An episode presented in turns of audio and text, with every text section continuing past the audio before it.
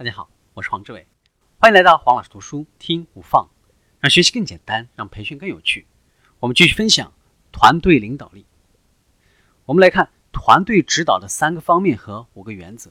首先呢，这三个方面是：第一个，任务，也就是团队的目标；第二个叫做过程，就是团队如何实现目标；第三个叫做关系，需要从内部和外部。两个角度来看，五个原则包括了：第一个，委任，也就是团队为谁服务，它的目标是什么，它为什么存在，这个跟组织的目标是否一致；第二个，明确，团队的集体任务是什么，核心的目标是什么，团队成员所扮演的角色以及呢偏好是否明确；第三个，合作。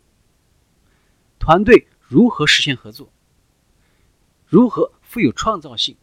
如何精于合作？如何实现内部合作？如何调动团队的积极性？第四个，联系。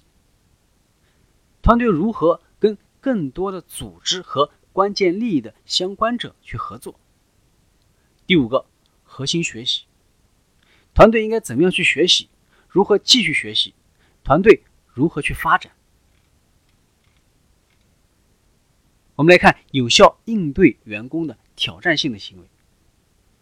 比较常见的挑战性的行为包括了自恋、抱怨、专横、自大、悲观、脱轨、懒惰、损害和幻想等等。应对挑战性行为的过程包括了：第一个，用勇气去解决这个问题；第二个。清楚的说明问题行为，直奔主题，不要闪烁其词。第三个，共同制定解决方案。第四个，如果没有改变，那么就使后果透明化。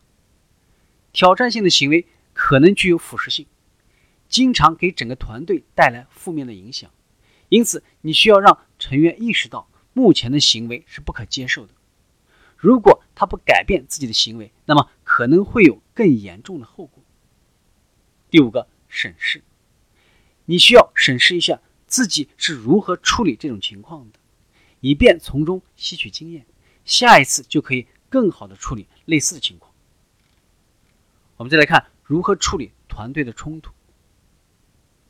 首先，诊断问题，这里你所面临的问题就是需要明确分歧的程度。以及呢，它是否是一个良性的辩论，还是正升级为一场全面的冲突？第二个，深思熟虑，你必须密切注意这是否是一场良性争论。如果你认为冲突已经发生了，那么你必须对此进行干预，以确保问题得以解决。第三个，阐明情况，你的任务就是从所有相关人员的角度清楚的了解冲突问题，但是呢。无需做出判断。第四个，探讨方案。一旦你和卷入这场冲突当中的成员都认为你已经对情况有了充分的了解，那么就可以探索解决方案或者途径了。第五个，做出抉择，让所有涉及者开始相互理解彼此对这个问题的不同看法，并且认识到最好的解决方案。应该是能够达到让双方都能接受的结果。